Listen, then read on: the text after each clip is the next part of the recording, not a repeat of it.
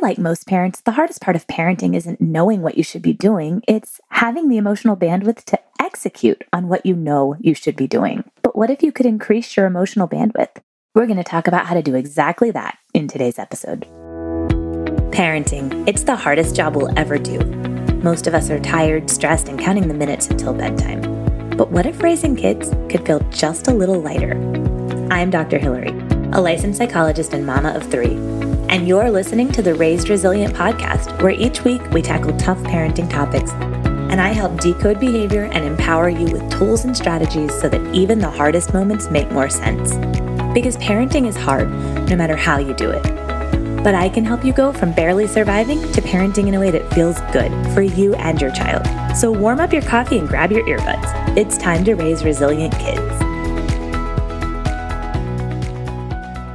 Hey, friends, welcome back to Raised Resilient. I'm your host, Dr. Hillary, and I am so glad you're here. I cannot wait to share today's episode with you. I'm interviewing my friend Elizabeth Andreyevskiy today, and Elizabeth has built her entire business around the idea of coaching parents to handle their stress better so that they can show up to parenting in a way that feels good. What a cool idea, right? Elizabeth's official title is a stress coach for Christian moms, and she's the host of the Emotionally Healthy Legacy podcast and a mom of four. So she is living her message every single day with her kids. In today's episode, you're going to hear about Elizabeth's journey to becoming a stress coach, and she's going to share four concrete, effective, and easy to implement strategies to help you start to widen your window of tolerance so that the hard parts of parenting don't get to you quite so much. If we are not working actively to widen our window of tolerance, then even little things, just like our kids being kids, arguing with each other, playing loudly in the background, not listening when we ask them to do something,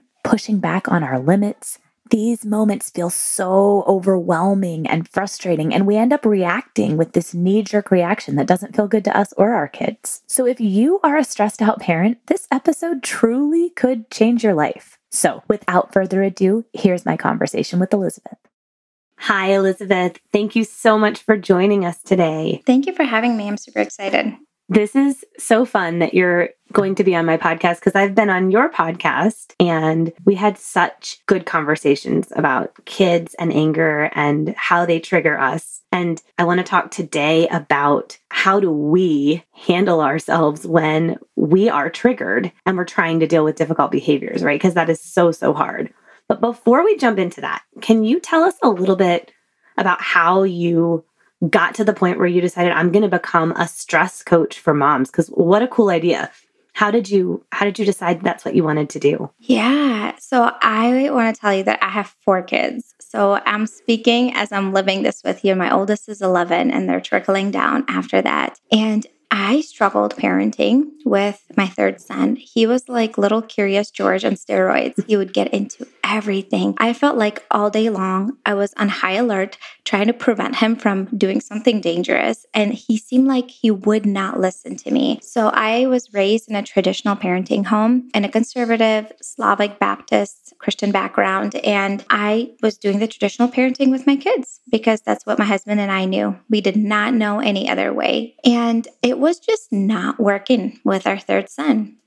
Like everything was just backfiring. And he was about almost two years old. And a friend of mine, she said, Why don't you go to counseling, parenting counseling? Maybe they have some sort of suggestions for you. And so I reached out and I was introduced to respectful, positive parenting or gentle parenting, just kind of the way that you teach. And it was so new to me. I have never heard of this approach before. And I was really like drawn and pulled towards it. I really wanted connection with my kids and being able to set a positive example for them, teaching them how to regulate their emotions. What I didn't realize at first is that all the work was happening with me.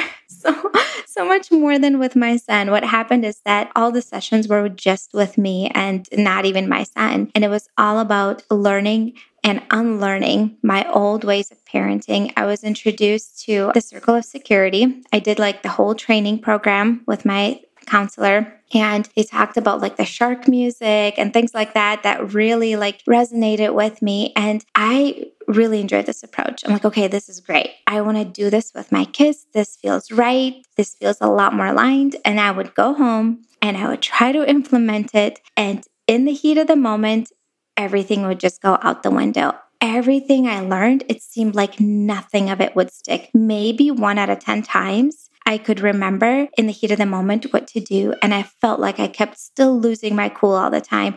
I felt like I was just failing and wanting to do better, but literally just could not. I was constantly reacting and going back to my old ways of threatening and wanting to even spank my kids because I felt out of control. And that felt super, super hard. I'm like, there has to be a better way. This cannot be so so hard. And so around the same time, like a couple months after I started counseling and like I was struggling through that, I was introduced uh, to um, Allie Casazza and I ended up buying a course of hers, Unburdened. And Unburdened was a course about kind of creating rhythms and routines in your life, creating more structure in your day. And one of the things that it taught or encouraged moms was to get up in the morning before their kids. And then COVID hit. So, like, all the kids are at home oh, yeah. all day long. It's cold outside in Minnesota. And I started to get up in the morning before my kids. I felt like I had no excuse because my kids actually all slept through the night. So I didn't have an excuse. They all went to bed at seven. I would get up in the morning before them two hours before my kids would get up. And I started to implement healthy habits that I learned from the course, but also from reading more books about self development. As a Christian, I would read the Bible and pray, and then I would journal. I would read a book. I would sometimes move my body. And the biggest thing is, I started to create stillness and proactively practice deep breathing outside of heated moments. So I would lay on the floor with my feet up the wall and set a timer for like two, three minutes and just literally lay there in silence and take deep breaths. And I noticed a humongous shift in how I was showing up as a mom. My window of tolerance with how much chaos and kids' noise and kids not cooperating, I was able to tolerate and handle that way better without being reactive. I was actually able to remember things in the heat of the moment to start implementing the strategies because I wasn't as triggered. Why? Because I was meeting my own needs first. I was setting myself up for success first thing in the morning. And I just noticed a huge difference in how I was showing up. And then I thought, I'm like, okay, well, I feel like I figured something out here that I was telling all my friends about it. And I thought, well, maybe if I start a podcast and share with other moms what I've learned, it might be beneficial. So I started a podcast called Emotionally Healthy Legacy and then started learning more and more and more. And that's how I became a stress coach for Christian moms. That's my story. I love that so much. And there's so much in what you said that I'm just like, yes, yes.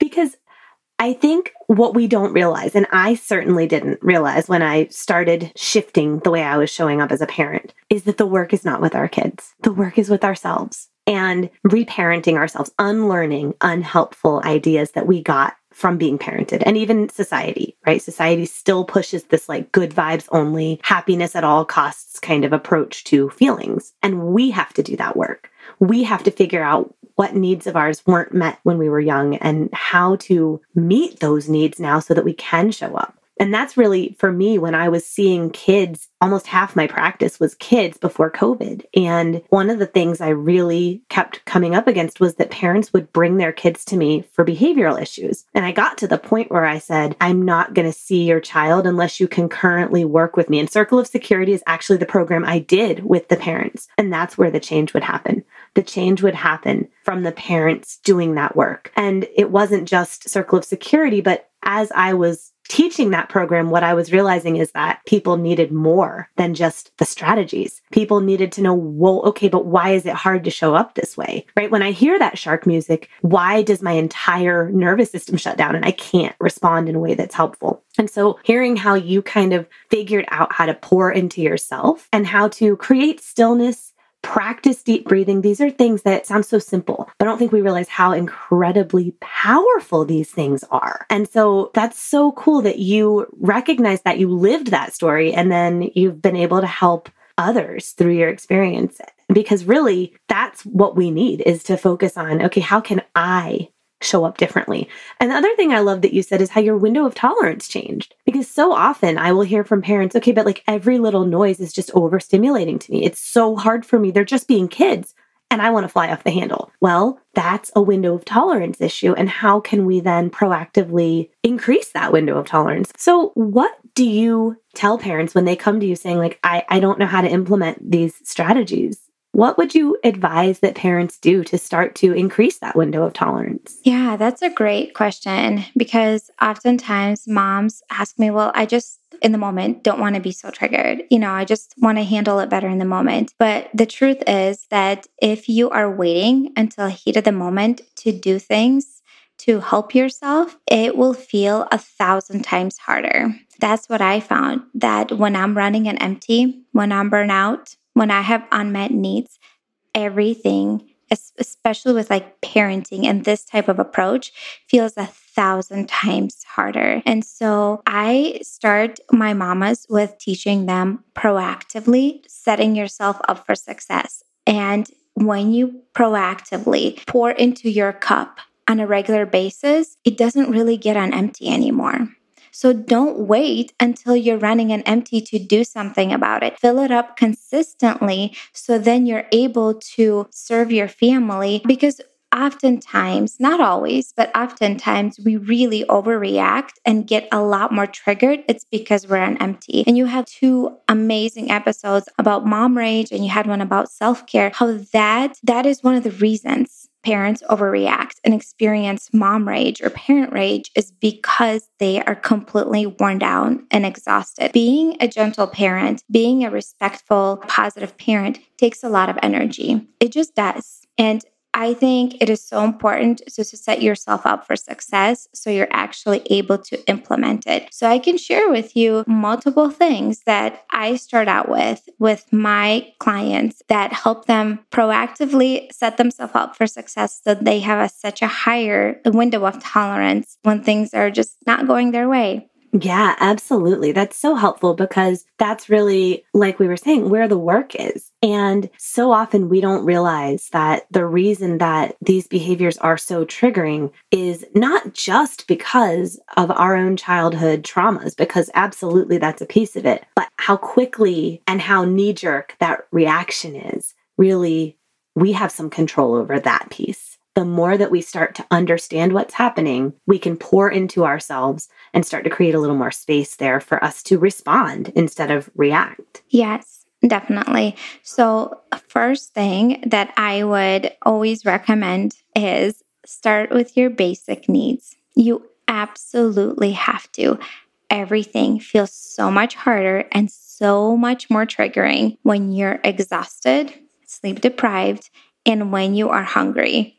I'm not joking. It will feel so much harder. Think about it. We know that about our kids and our toddlers, right? When they're tired and when they're hungry, they're throwing fits you know, they over exaggerate everything, but we don't think that about ourselves. Yes, we can tolerate way more than a toddler can, but realistically, these are basic unmet needs. And when they are unmet, our brain perceives that as a threat. They're like, oh, I need sleep. I need sleep. I need food. I need food. And so when you don't give your physical body what it needs, it's focusing all its energy on the fact that you're sleep deprived and that you are hungry. And so it's not taking any of its energy to emotionally regulate. I mean you'll you'll still be able to at times but it's so much harder. What are your thoughts? Well i'm just thinking about what we were talking about before we started recording and how I was saying this morning that it just was one thing after another. And both of us actually have our kids home with us right now. Mine are tracked out from year round school, yours are home for spring break. And so it is really hard trying to function and do your work and do the normal things when all of your kids are home and you're not used to that. And so, yeah, this morning was one thing after another after another. And I kept trying to make breakfast for myself. But of course, I made breakfast for the kids first. And then this needed attention. And then they had an argument and that needed attention. And as soon as I finally sat down to my hot breakfast, my muddy kids came inside from being out in the rain and they needed me. And I knew that was going to happen. I felt so just like I had such a short fuse because I hadn't eaten. And that's such a basic thing, but it really makes a difference. And it's not just that you physically haven't met that need, but it can start to trigger narratives like, what am I not important? I'm the last one to mm-hmm. eat. No, my needs don't matter. Nobody cares about me. And that's not true. But when we don't prioritize ourselves, we can start to feel as though everyone else around us doesn't prioritize us either. And the truth is, we just need to prioritize ourselves. You are so right. And you know, sometimes that includes telling your kids no. Sometimes my kids like, "Oh, can you help me with this?" And I know it can wait, and I say, "You know, I will help you after I eat." Yes. I need to eat and take care of myself. So I am a lot nicer and a lot kinder to you and your siblings. Or sometimes my kids want me to lay down with them at night, and many evenings I do, but sometimes I say no, not tonight because I need to get some rest and go to bed earlier. And that is like a practical way to prioritize your needs as a parent, which includes sometimes saying no to your kids and telling them that you matter too. Yes. It's not that you matter more than them, it's that you matter as well. Yes. And if we don't create that space and we don't set those boundaries, then our kids are not going to do that for us. And I think we forget that sometimes. And in the gentle parenting world, I think there's a lot of misconceptions around what it looks like to be a gentle, conscious, respectful parent. A lot of times people think that means always laying down with your kid if that's what they need or want in that moment. That that means always being available the minute they ask for help. But the reality is, it's really about what works for both of us in this moment. What am I available to do in this moment? And what do you need? And where can we sort of meet in the middle because if we constantly go out of our way to meet our kids' needs, A, we're still not going to meet them perfectly because we're human. If we are shooting for perfection, we are always going to fall short, always. So that's the first thing. And then secondly, it really teaches our kids something that I don't think we want to teach. We don't want to teach them that everyone else's needs matter before your own. So we have to model that too. So that can mean shutting the bathroom door when your toddler wants to come in and you get to use the bathroom in peace. And that's exactly what I did this morning, right? My husband happened to be downstairs and thankfully he took care of the muddy kids. But there are many mornings where I say, you know what? Please don't anybody ask me for anything these next 10 minutes because I am going to take care of my body and eat. And they do typically respect that. But we have to give ourselves permission. Tonight's not a night I can sit with you. My eight year old asks me all the time, Can you come up and lay in bed with me? And like you, mm-hmm. when I can, when I'm available to do that, I do. And we have some wonderful conversations. There are other nights where I say, I love you so much. I want to spend time with you. I value that you're asking me. Please keep asking me. But tonight, I need to go downstairs and just be by myself for a little bit. And we have to yeah. we have to give ourselves permission to do that. It's not gentle parenting to just say yes to everything. Yeah, you're right. And you know what happens when my kids ask me and I feel like I need that time for myself and then I, I'm like, no, you know, I'll lay down with them. I actually resent them. Yep. That actually, that's what comes up. I'm like, because then by the time I'm done with them, then I don't have any time for myself because it's getting late. And then I feel resentful that I, I just gave too much and did not pour into myself at all. Yeah, absolutely. The resentment that comes up toward our kids that's not fair to them, right? They didn't ask for us to overextend ourselves. They made a request and that's their job.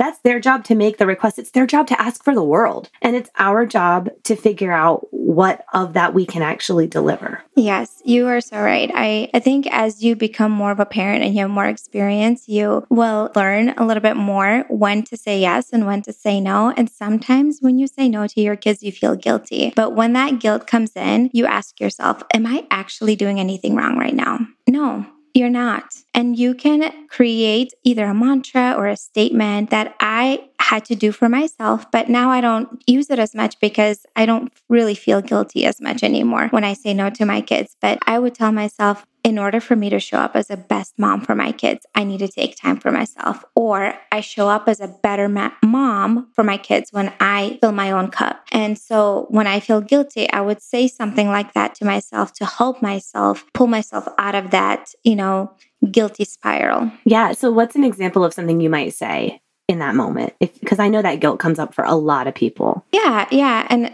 and then i would ask myself like am i doing anything wrong right now No, I'm not. I would tell myself, I'm a good mom who needs time for myself. I'm a better mom when my needs are met. Nobody benefits when I'm running an empty. Yes. Nobody suffers when I take care of myself. And so I would say something along those lines to support myself and help myself feel better in that moment. And sometimes you will still feel the guilt, but guess what? The more you practice it, the less it feels over time. That's what I have found. And that inner talk is also really important to redirect those thoughts when the negative ones come in. Oh, for sure. Yes, absolutely. And you know what? The guilt is a feeling. So if you're feeling that guilt, acknowledge it. You can even speak to it. Oh, hey, guilt, I see you. Right? I see that you're here. You're here because I love my kids so much and I just want to do right by them. And that makes so much sense. It makes sense that I'm feeling this right now. And right? Both things are true. And I get to show up for myself. And I can't pour from an empty cup. Literally, nobody benefits when I burn myself out. I love that. So, okay, so let's say we've taken care of our basic needs. We've made sure that we prioritize eating when we need to and getting the sleep that we need to, even if that means we let our kids be disappointed when they want us to lay down with them at night. What would the next step be to really getting that window of tolerance a little bit wider? So, one of the things that in helped me increase my window of tolerance besides meeting the basic needs. I think it was creating a pocket of stillness and to calm my nervous system. So that can be in the morning, like before your kids get up. Um, if you have that time for yourself. If you don't, I would highly encourage you to get up maybe 10, 15 minutes, unless you have like a tiny, tiny little one. I know how sleep is at that season, but that helped me to just creating some peace and stillness because realistically, you and I both get it. When your kids are up and awake, you're go, go, go, go all day long. You just do. Yes. And you have to create that time for yourself to like literally just sit in silence and breathe. So I would make myself some coffee and I'd sit on the couch and I would just take some deep breaths. Just silence, just quiet and silence and calm my nervous system. Sometimes I would say a positive mantra or affirmation. Sometimes I would visualize a safe place. Sometimes I would just pray. But having a moment of silence and peace, like just even a few minutes. Sometimes if it's midday and I drop the kids off at school and they just got home and the little one is sitting in the car and she's quiet. Sometimes I'll do it then. Sometimes it's right before I pick up the kids at school and I'm sitting in the carpool line. And, you know, instead of just listening to things or playing music or something, I will just close my eyes and you know put the car in park or whatever and then just take some deep breaths just calming peaceful breaths before i get the kids all in the car and then you know they're fighting with each other and stuff like that. And so things like that just creating a pocket of stillness something that will calm your nervous system increases your window of tolerance. What are your thoughts? I love that so much. We are living a life where we could be stimulated constantly if that's what we choose, right? And sometimes we're not even choosing it. It's just sort of the default. We're scrolling on social media looking for that dopamine hit. We are constantly putting on a podcast or the radio or maybe the TV for background noise. That's not me. I can't do the TV for background noise. It drives me crazy. But I will like seek out a podcast sometimes or put on music when really what my nervous system needs is just that stillness. And I also love calling it stillness. That's actually what I say as well, because I think a lot of people will say you need to meditate or you need to do this very specific thing. And while that can be really great, can also feel really overwhelming and like there's a lot of rules around how to do it. Stillness can really look however you want it to look. And I know that for me, sometimes I just go sit on my porch swing out back and I like look yes. at the sunset and I just sit there being in nature. And that really helps reset my brain, my nervous system, my body to be able to go back and show up for the kids. And so when you get up before your kids, use that time wisely. Movement is great, but stillness is equally important. Yes. And that is one of the most important things I want to tell you. If you get up in the morning before you get your kids, and I encourage you to do so, do not be on your phone. It is so tempting. I totally done that myself before, but what that makes you is more anxious, more frustrated and agitated. It's not helpful at all. And so keep your phone in a different part of the house if you need to,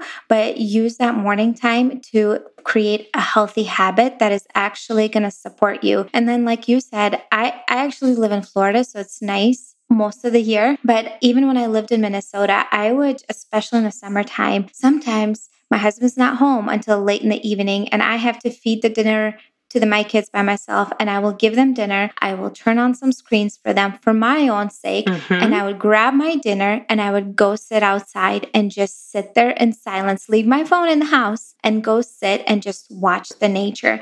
And even that five to 10 minutes so calming and you come back in a lot more grounded and collected versus, okay, you go outside, but you scroll on your phone and Instagram, you come back and you're a lot more triggered with your kids again. Yes. Oh my gosh. Absolutely. I think that's such a great point. And I remember doing that a couple weeks ago. My husband had put Bluey on for the kids. We don't normally do screens with dinner, but like you said, sometimes it's just sanity. And so it was like a special thing. We're like, okay, you can watch Bluey while you eat. But the noise of the TV plus the kids kind of talking and just it was all so overstimulating for me. And so I said to my husband, I was like, I'm going to step outside and I'll be right back. And I did. I just, I took my plate with me and I went and sat by myself outside. I don't think I was out there but five minutes. And when I came back in, I legit felt like a different person. I was like, okay, I'm ready. I can do the chaos of bedtime. So that is such a good point. So this has been so, so, so helpful. So we're talking about meeting our basic needs, creating pockets of stillness. Is there anything else that you would say is game changing for parents in this realm of sort of creating a wider window of tolerance? Yes, I would leave you with one more practical thing that you can start doing today, and that is turning off notifications on your phone. Yes. We talked about overstimulation, and that is a real thing, and that will contribute to you feeling easily agitated and losing your cool way quicker when you are having so much noise and chaos plus the kids needing things and then someone's texting you especially like a group thread or something you know that never ends. And so and then the tv is on and someone's having an ipad on i would encourage if your kids are an ipad give them headphones. So then less noise and turn off the tv if you can. Turn off all your phone notifications. Just literally leave like your spouse or emergency contact even your text messages. Turn off the notifications if possible, unless it's like maybe work related. But even then, maybe after a specific time in the day, turn that off because that will create that overwhelm and overstimulation and will contribute to you easily overreacting. I love that. That's such a great point because when you are getting notifications, especially from apps, right? That's a little different than maybe a text from your partner or yep. whatever else you might be needing, a phone call. But when we're just getting notifications from this app or that app or this news story, it's somebody else dictating what we're going to focus on. We're not choosing our day at that point. And that is so important that we are choosing what we're going to be present for and not getting it thrown in our face. So I love that. That's such a simple one that you can literally do today. That's so helpful. Well, Elizabeth, this has been such a great conversation. So, so helpful. Where can people find you if they want to learn more about what you do? Yeah. So, I have a podcast called Emotionally Healthy Legacy. And then I have a free resource that I put together for your listeners. It's five things that you can do when you're feeling triggered to calm down. And it's at Emotionally Healthy Legacy slash raised resilient. And yeah, just download that uh, resource and I think it will be really helpful for you. That's amazing. And I'll also put those links in the show notes as well. Well, thank you so, so much. This has been such a great conversation. Thank you for having me. I so appreciate you listening and being here. It really means the world to me. And if you are enjoying this podcast, leave a review and share with someone who could use this message. I really and truly believe that this is how we change the world. We spread the word about raising resilient kids, about being cycle breakers. So share this podcast, leave a review, and let's spread the word about raising resilient kids. Until next time, we've got this.